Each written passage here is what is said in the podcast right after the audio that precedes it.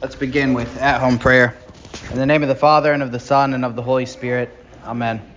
I believe in God, the Father Almighty, maker of heaven and earth, and in Jesus Christ, his only Son, our Lord, who was conceived by the Holy Spirit, born of the Virgin Mary, suffered under Pontius Pilate, was crucified, died, and was buried. He descended into hell. The third day he rose again from the dead. He ascended into heaven and sits at the right hand of God, the Father Almighty. From thence he will come to judge the living and the dead. I believe in the Holy Spirit, the holy Christian church, the communion of saints, the forgiveness of sins, the resurrection of the body, and the life everlasting. Amen. All right, and uh, we'll jump over to the hymn of the month. I walk in danger all the way. And um, I think we did odd verses and even verses. So now we'll do, um, well, let's see. We'll do one. We'll do one, five, and six. How's that sound? One, five, and six. I feel like I was just going to do one through three, but if we ended on three, death pursues me all the way. That would just be kind of sad. So, and this is the last Sunday in August, so we we want to get. So we'll do we'll do one, five, and six. One, five, and six. Everyone ready? I walk in danger all the way, the thought shall never leave me, that Satan, who has marked his prey, is plotting to deceive me. This foe with it ensnares, may seize me unawares.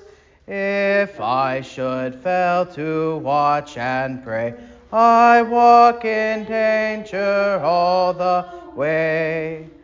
I walk with Jesus all the way, his guidance never fails me. Within his wounds I find a stay, when Satan's power assails me. And by his footsteps led, my path I safely tread. No evil leads my soul astray, I walk with Jesus all the way. My walk is heavenward all the way, await my soul the morrow, when God's good healing shall allay all suffering, sin, and sorrow. Then worldly pomp be gone, to heaven I now press on.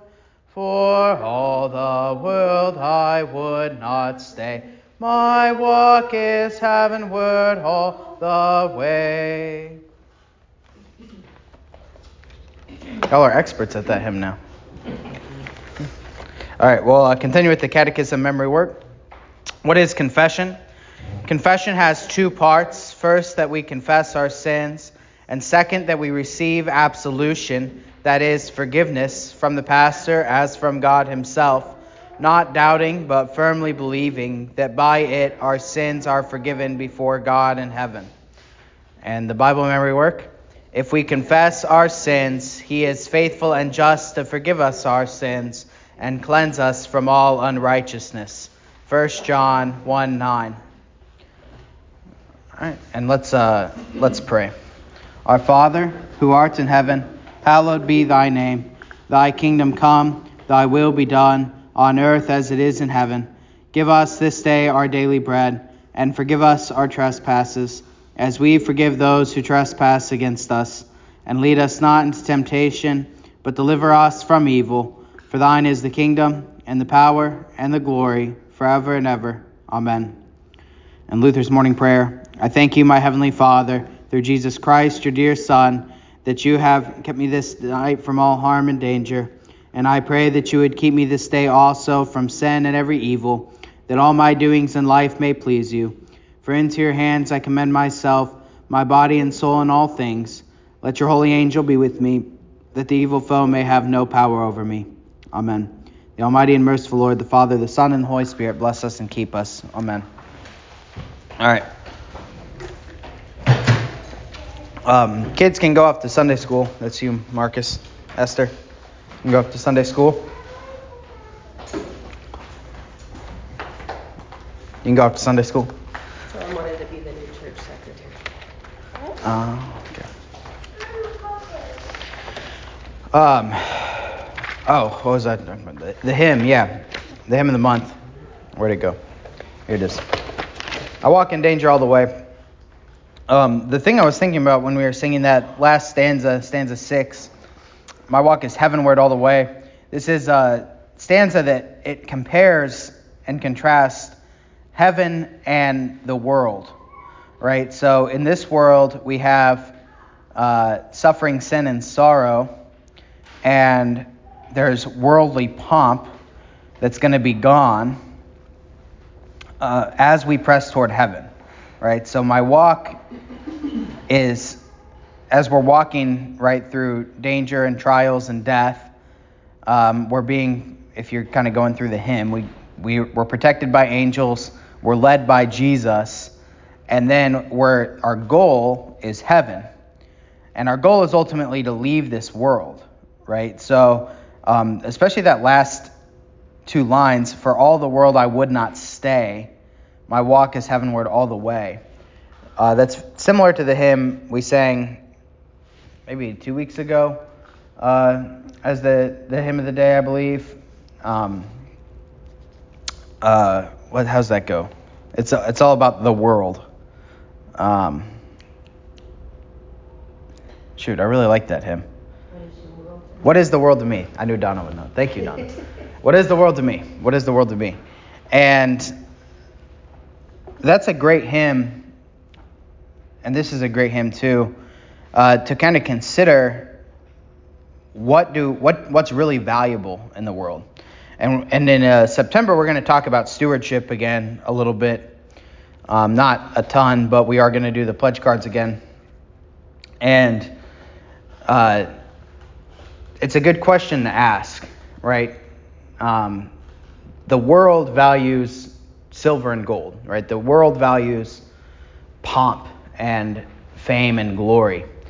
But that's not ultimately what Christianity is about, right? Because our glory is not a glory of, uh, this is actually going to be in the sermon a little bit today. Our glory is not a glory of accolades and fame and money and wealth. Our glory is a glory that God has written on our hearts by the Spirit of the living God.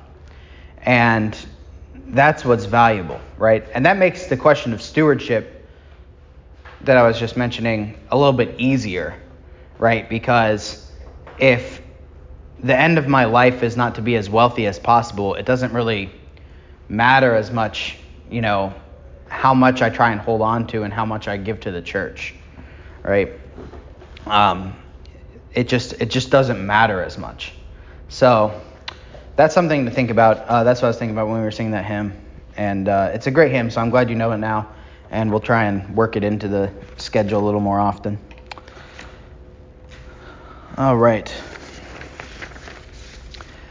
The catechism memory work, we're moving on to this uh, topic of confession. Confession has two parts. First, that we confess our sins, and second, that we receive absolution, that is forgiveness from the past to us from God himself, not doubting but firmly believing that by it our sins are forgiven before God in heaven. And then First John one nine, if we confess our sins, he is faithful and just to forgive our sins and cleanse us from all unrighteousness. Uh, this is very common in the Bible when it talks about forgiveness to talk about the act of confession. Um, we get this here in First John, it's all over in the Psalter, right? If um, that we confess our sins and he hears and is faithful to hear us and forgive us. And uh, the way that Luther says it, I think, is right. Confession has two parts. First, that we confess, and second, that we receive absolution. Now, this can be a little confusing because Lutherans always talk about how we don't do anything, right, to earn forgiveness. So what is this that we have to go and do something, right? What, that we have to go and confess? Well, confession, the, the way I want you to think about confession is what we'd call a fruit of repentance. Right? So this whole thing that we're talking about is repentance. But how does someone become repentant or penitent? Um, penitent is is the, the word for someone who is going to confess their sins, right? How does someone get to that point? Well, they have faith, right, that what God says is true, and that's the faith that saves them. And that faith leads them to see what God says about his law and about their life, right? Um, and believe in it. And that leads to contrition. Actually, let's uh, let's include that second part I just said, right? So faith in the word, and that faith in the word leads to what we'd call contrition, which is sorrow over sin, that and, and not just a, I'm sorry I got caught, right? But a true sorrow over over the fact that we realize we've done God wrong and we've done our neighbor wrong. A true sorrow over sin, that's contrition. And then naturally from that faith in the word that leads to contrition, that bears the fruit of confession, right? That the person, the penitent, would go and confess their sin um, to God, to the pastor, however that ends up looking. We can talk about that later. But um, so confession is not, in this sense, really a work, right? Because ultimately it's born out of faith. It's a fruit of something upstream, right? It's a natural consequence. So uh, it's not something that we... Yeah, yes, of course, it's something that we are doing, right? But it's not out of, like, willpower, per se, that I go and make a confession so that I can be forgiven, right? This is this is how the Roman Catholics think about it, and this is why the Roman Catholics are wrong about confession and absolution, is because they see it as a work that needs to be done to earn the forgiveness, right? And then on top of that, then the priest who absolve their sins won't truly absolve them, right? They'll say, okay, I'll absolve you, but you also have to do this, this, and this, right? You have to say this many Hail Marys. You have to uh, say this many Our Fathers, all that, right? Um, but the Lutheran view and the, the biblical view is that to receive absolution, there will naturally be confession, right? It, it's kind of it's it's analogous to um, what Jesus says in the Lord's Prayer, right? Forgive, um, forgive us our trespasses, as we forgive those who trespass against us.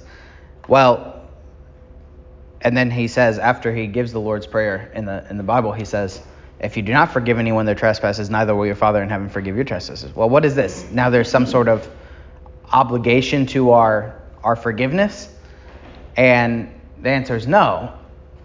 Of course not. Forgiving other people their sins is a natural consequence of believing in the gospel, right? If if God forgives us our sins and we recognize that for what it is, we will naturally forgive other people their sins, right? So it's a fruit of repentance, right? And you can think about what Jesus says. A good tree bears good fruit. A bad tree bears bad fruit, right? People are going to bear fruit no matter what. So true Christians are going to bear the fruit of confession. They're going to bear the fruit of forgiving other people their sins, right? Okay. So hopefully that makes sense. Um, so that's that's uh, the first part of confession, and we'll we'll pick that up more next week.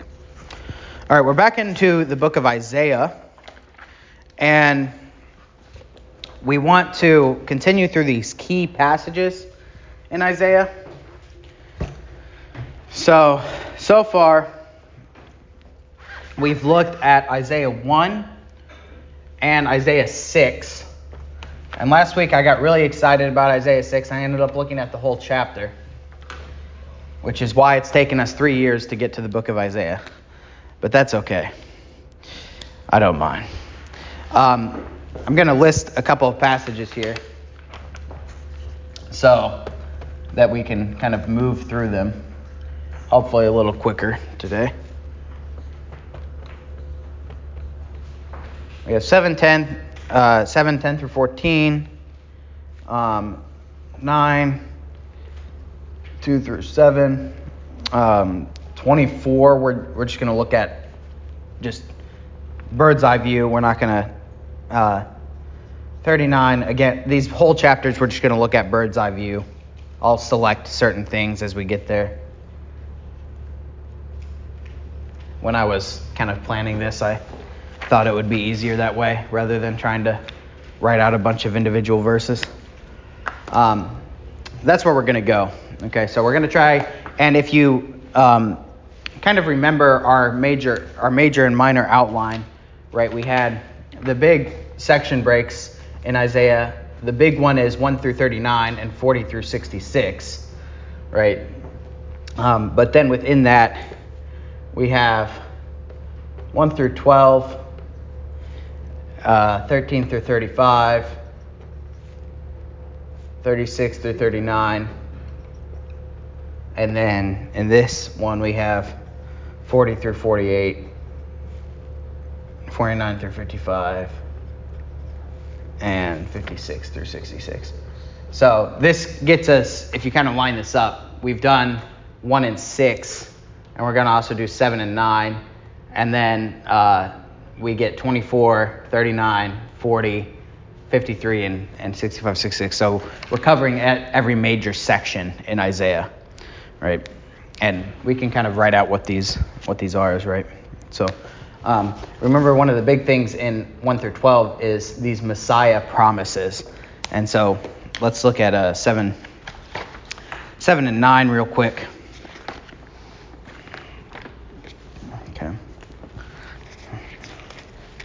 So we had uh, it. I, we had Isaiah's call, um, and the in the temple last time.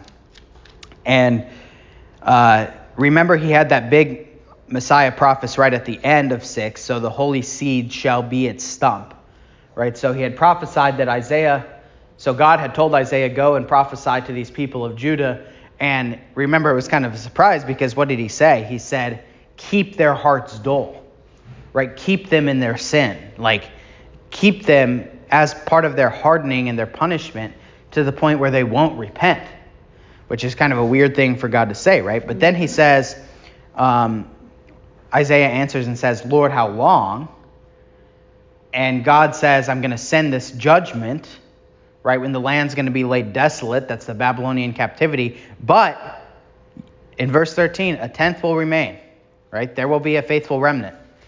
And will return uh, and be for consuming a terebinth tree or as an oak whose stump remains when it is cut down. So the holy seed. What's the holy seed? Genesis three fifteen. The holy seed is Jesus, right? This is the holy seed we've been waiting for. Shall be its stump, right? So out of Judah, after the captivity, there will be a kind of a light at the end of the tunnel, right? There will be the Messiah that's on his way, okay? So then right after that whole thing in the temple, and God gives Isaiah those instructions um, to basically, right, preach judgment. And that's this is our big theme of Isaiah, right? Judgment and hope.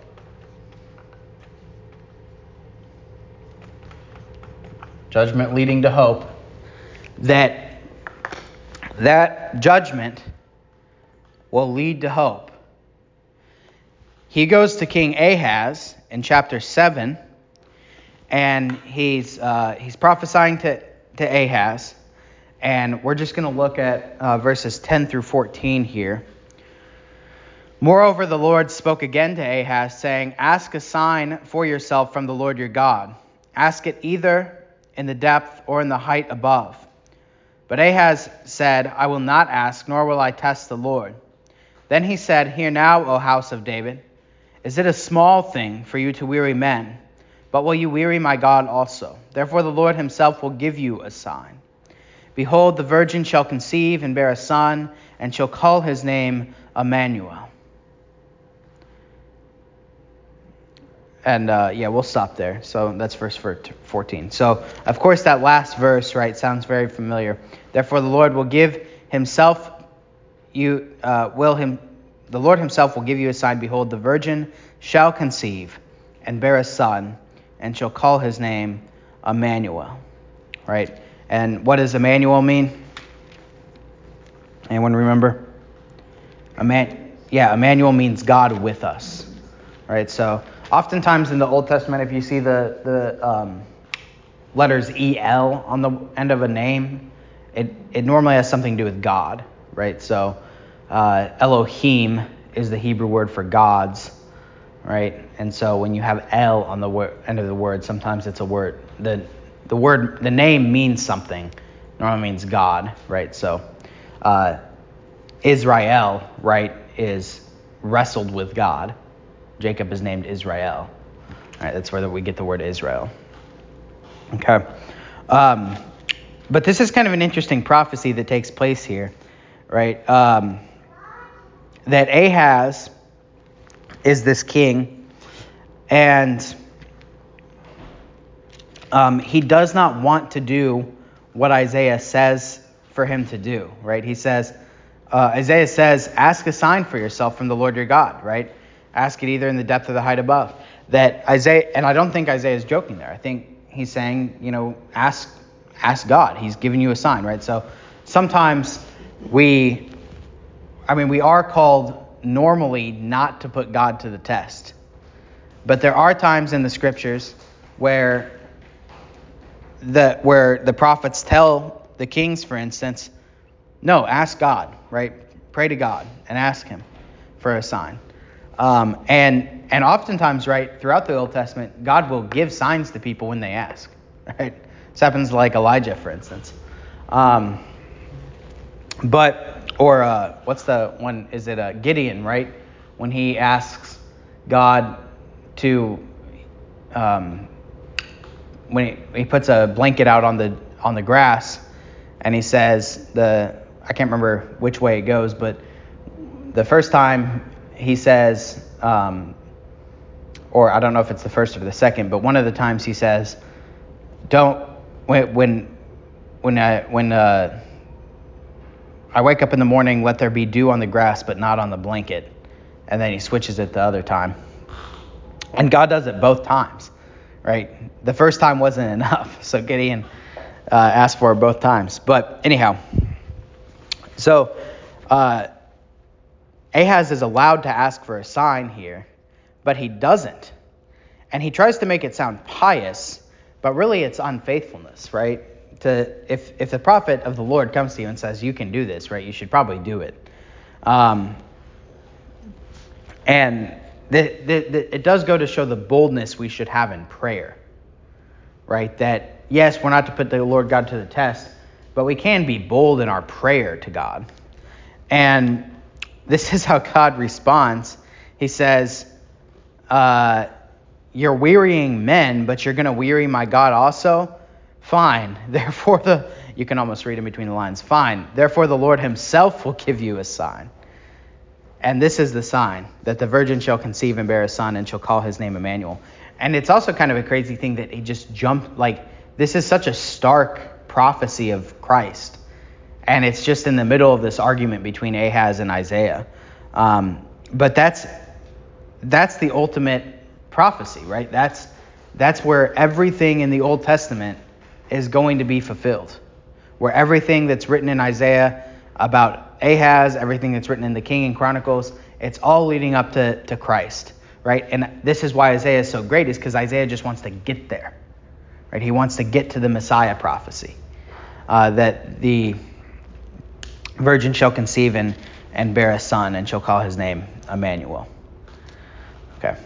And uh, there, you should know that there is some debate over whether or not that word virgin is virgin or like young maiden, which is this super kind of, I, I hate to be so crass, but like dumb modern debate.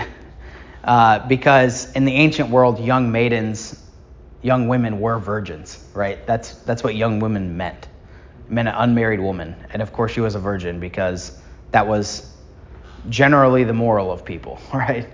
Um, and especially within the context of Israel, that there was not, uh, before marriage was virginity, right? That's that's how it worked. Anyway, Uh, we, we can, but we can leave that alone. But Bible translators have forever translated that as as virgin um, until modern times. So it's it's a new idea, but obviously, if someone's trying to change something like that, their goal is probably to say that Jesus isn't really God, right? And so you should just mark and avoid them and not listen to them. All right. Um, chapter nine, verses two through four. So again, this this holy seed is going to come back, right? Isaiah, especially in these first twelve chapters, keeps coming back to this Messiah, to the Christ, uh, who's coming to this holy seed. And he comes back to this promised son, uh, and you know this passage well from Christmas time. Isaiah chapter nine, verse two, the people who walked in darkness have seen a great light. Those who dwelt in the land of the shadow of death, upon them a light has shined. You have multiplied the nation and increased its joy. They rejoice before you according to the joy of harvest, as men rejoice when they divide the spoil. For you have broken the yoke of his burden, and the staff of his shoulder, the rod of his oppressor, as in the day of Midian. For every warrior's sandal from the noisy battle and garments rolled in blood will be used for burning and for the fuel of fire. For unto us a child is born, unto us a son is given, and the government will be upon his shoulder, and his name will be called Wonderful Counselor, Mighty God, Everlasting Father, Prince of Peace. And of his government and peace there will be no end, upon the throne of David and over his kingdom, to order it and establish it with judgment and justice from that time forward, even forevermore. The zeal of the Lord of hosts will perform this. Okay, so the thing that really, I think, sticks out to me here is the emph- emphasis on government, right? That he's going to have the government upon his shoulder, and he's going to be the Prince of Peace, the Counselor, right? He's going to have um, a government and a peace that will not end, right? So we can ask ourselves, what's the goal of earthly government? We know this from Romans thirteen, for instance, that the goal of earthly government is to preserve peace and punish wickedness, right? To execute justice. And if you think, this is why it's important that we go through the prophets and through the kings. If you think about everything that we've learned about the kings of Judah um, throughout the history of Israel, and the, or the history of Judah, I should say more specifically, what has been the major problems? Partly they're theological problems, right? Partly it's idolatry. But the other major part of it is political, right? The other major part of the problems with the kings of, of Israel is that they politically are not aligned with what God is politically, right? They do not preserve peace or punish wickedness. They allow wickedness, like child sacrifice, for instance, to exist in their land and actually promote it at times, right? Or they allow uh, the wickedness of whatever other practices these pagan nations are doing around them to come in. And they don't fight for what was rightfully supposed to be theirs, right? They don't defend justice. And, um, or like uh, Pastor Vanderbush talked about when he did Bible study with y'all, uh, they don't uh, take care of the orphan and the widow, right? They don't preserve peace. And we also experience this today in our world, right? So this is um, what we were just talking about in the hymn, the difference between heaven and the world is that the world is filled with suffering, sin, and sorrow. It's filled with injustices. And those are often political, right? In a sense. Um, you can think about what what Pastor Vanderbush talked about and what uh, some of us went and saw in that movie, the, um, uh, what, what was it called? Sound of Freedom. Sound of Freedom, thank you. Uh, with, uh, yeah, child traf- uh, human trafficking, right? Um, human sex trafficking, uh, or, you know, whatever, whatever the case may be, uh, often the problems that that Christians face are, yes, they're theological in nature, but because everything is theological in nature, but they're also political in nature, right? They're, it's a nature of power, like who has who has the power. And when wicked people have power, that's a problem, right? So, but this is what's, this is one of the, the blessings of the Messiah coming. What is Jesus called? He's king over heaven and earth, right? He is the uh, Prince of Peace, and the government will be upon his shoulders, right? That's one aspect of it. That's one aspect of, of Jesus, is that, that he is going to have a government, a rule that is perfect, and it's going to last forever. He's going to be on the throne of David. And what we confess, based on the rest of the Bible, is that he is there now. It's just not fully realized yet, right? He is on the throne of heaven, but there is a day coming when he will come back to execute complete justice and to establish the new heavens and the new earth, and when this government that will have no end will be fully recognized by everybody, right? That's what we're waiting for, is for that, that day to come, that government to come. Okay. Um, the other thing I just want to point out here briefly is that he is called Counselor. Um, and... I was at a pastor's conference, I think it was last year, and we were talking about the whole topic of um, psychology and and counseling. And um, there's been a move in the last, I don't know, let's say fifty years, that there's this big distinction between, um, you know, pastors and uh, counselors, right? Or, you know, psychologists.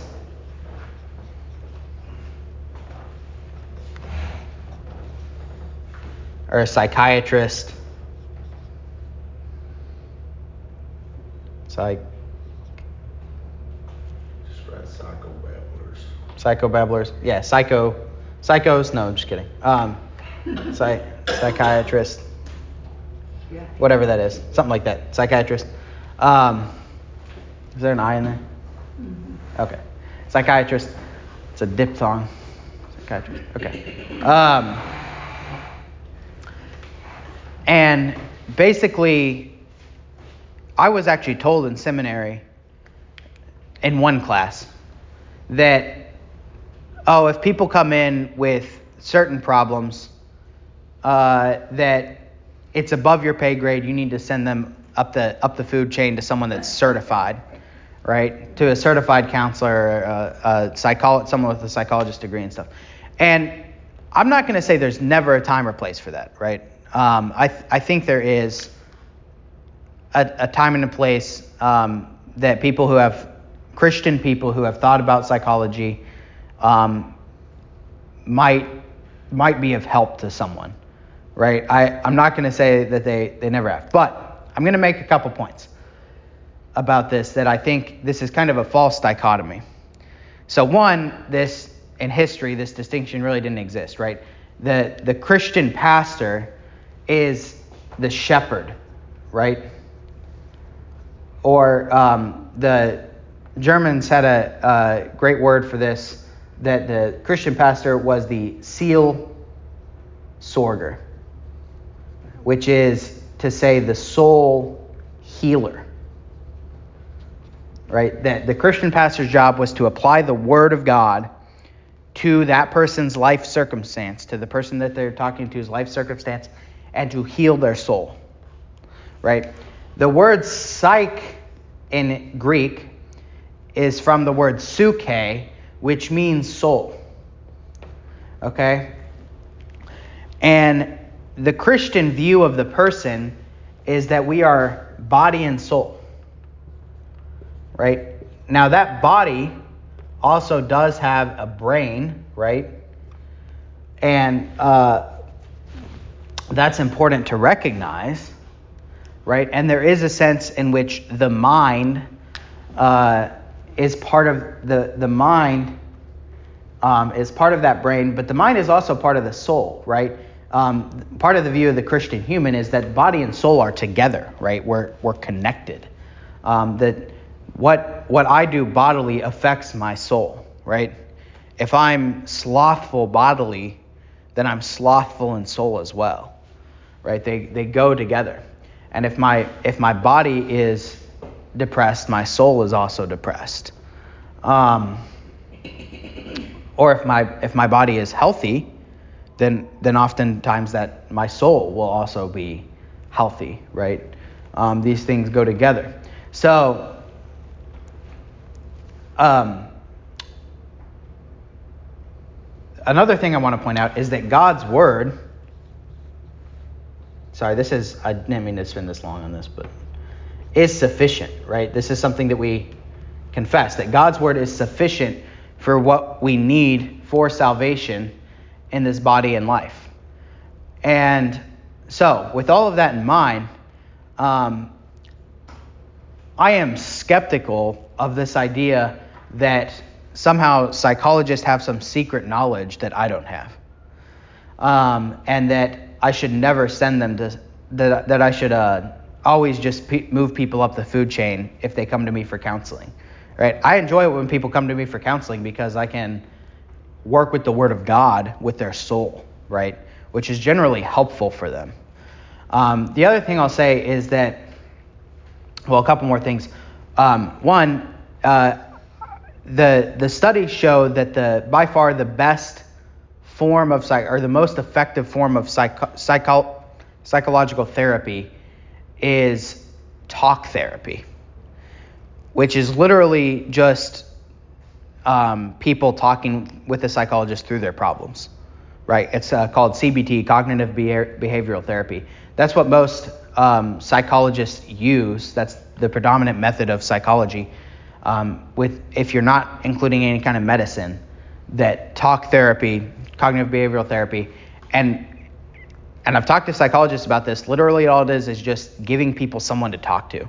And the reason, one of the reasons that we have such a big mental health problem in our in our country, is because people don't have friends. They don't have people to talk to. They're lonely, and um, so that's one of the things a pastor can do, right? Is just talk to people, right, and be their friend. Um, you you don't have to pay someone.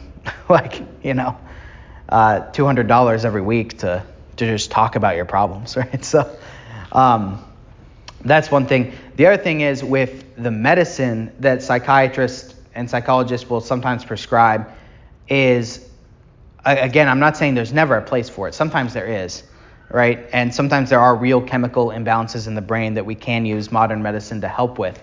But um, oftentimes I've seen that when people have mental health problems, they will say something along the lines of, um, the medicine that I'm on makes me feel like a zombie, right?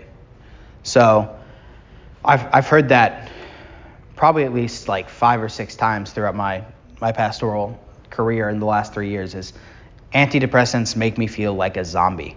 Like I, and if we were talking about confession earlier, right? They make me feel like I don't have a conscience, right? Like I I don't know what's right and wrong anymore, um, which is a very, again, body and soul are connected, right? So um, if we're putting chemicals in our body that make us make our soul not right, that's a dangerous, that's also a dangerous thing. So anyway, um, again, I'm not saying that there's never a time for counselors, psychologists, psychiatrists, things like that. They are, um, they exist in our world and they are a tool, but um oh, this is actually connected to Isaiah. I forgot to say that, right? Um, my point is that God, Jesus is called Counselor, right? Jesus is is called the Wonderful Counselor. Um, and pastors are called seal sorters, right? So, and and shepherds, right? That's what the word pastor means. So the idea that um, Jesus and Jesus for you in your in your local pastor uh, have nothing to say when it comes to counseling is a kind of silly idea, because the Bible uses these exact words to describe who who Jesus is and what he does. All right. Anyway, that's that's my spiel on that. Go ahead, Chad. I, I have a. All, if, if you're a Christian, then you understand that all of the problems of man come from sin. Right. And who understands sin, the consequences of sin, and the road to repentance and recovery better than the person that is your pastor? Yeah, that is my job, right? You know, and then, then the other part of it is, is when you go to a counselor, to a psychologist or a psychiatrist, you're going to a field of science study that was, um, I don't know, the ground was broken or, or was highly developed by Carl Jung, Sigmund Freud, and Friedrich Nietzsche. These are all very paganistic men who used psychedelic drugs and, and uh, you know, developed their craft through this exposure to psychedelic drugs. And yeah, it's definitely got a very weird history um, a, as well. And yeah, like I said, it, it, it as you're pointing out, it's a very modern thing.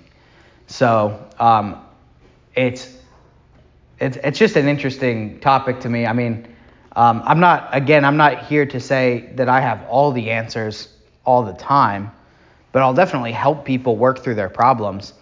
And um, and it's not a it's not a pride thing. It's not that I don't want to ask for outside help, but I'm skeptical of some of the things I've seen come from from that, right?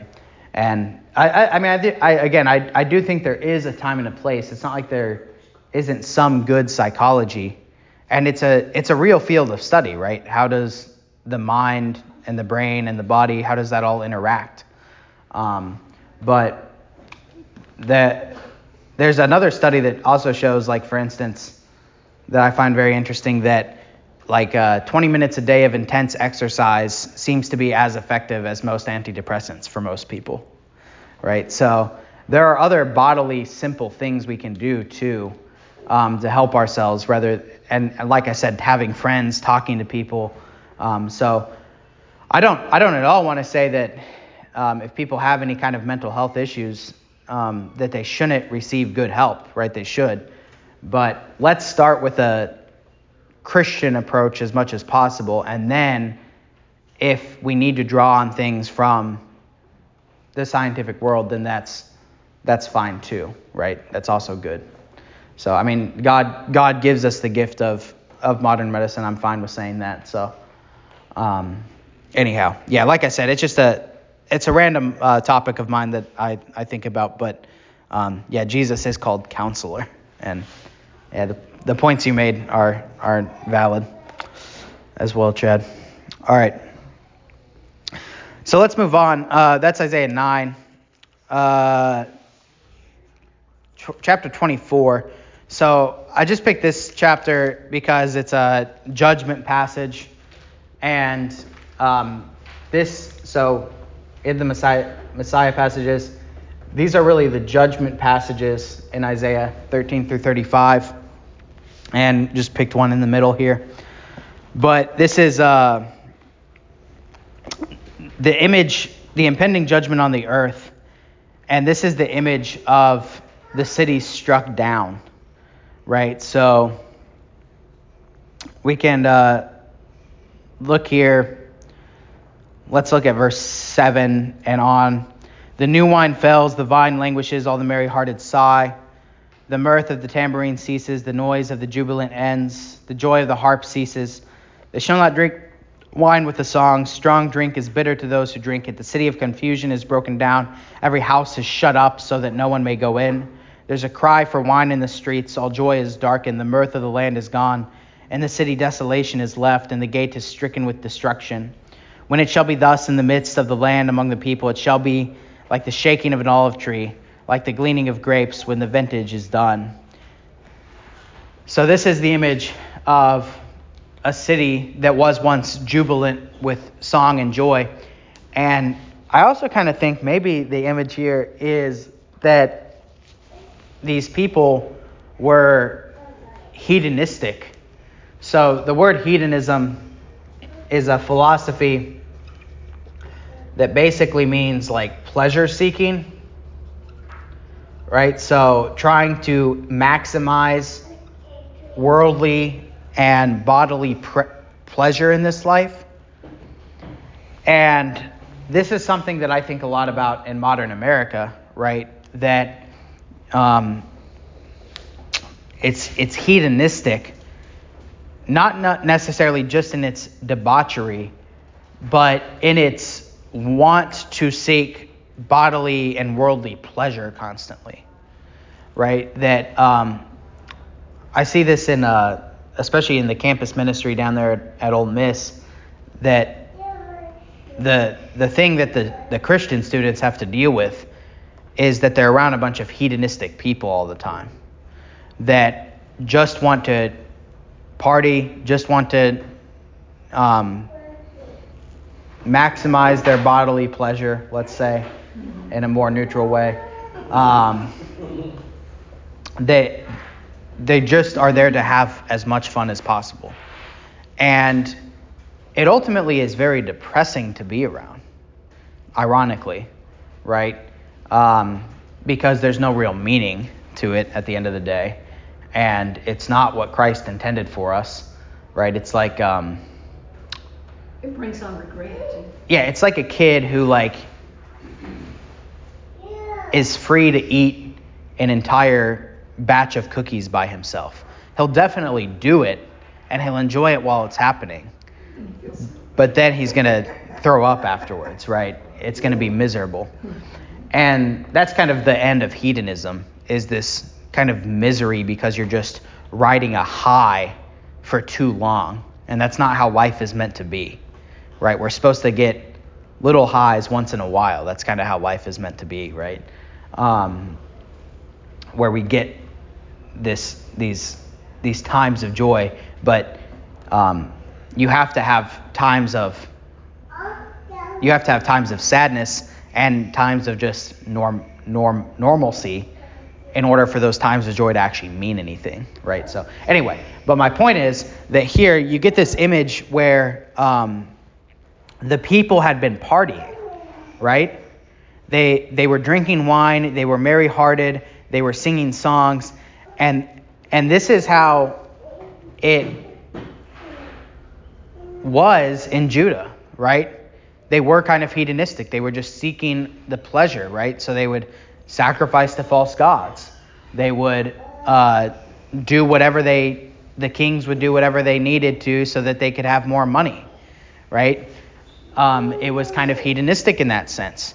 And with that hedonism uh, came eventually, by the punishment of God, this misery, right? Where, and notice what he says there in verse nine, that the strong drink is now bitter to those who drink it, right? So the people who are just out there to get drunk and have fun, uh, now it is complete misery to them, right? So...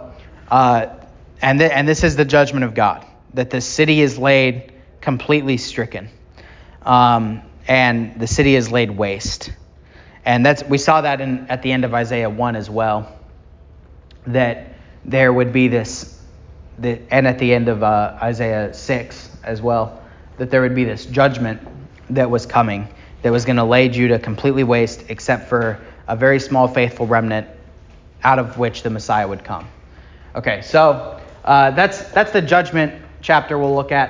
Uh, next, we're going to look at the transition chapter about um, Hezekiah, King Hezekiah.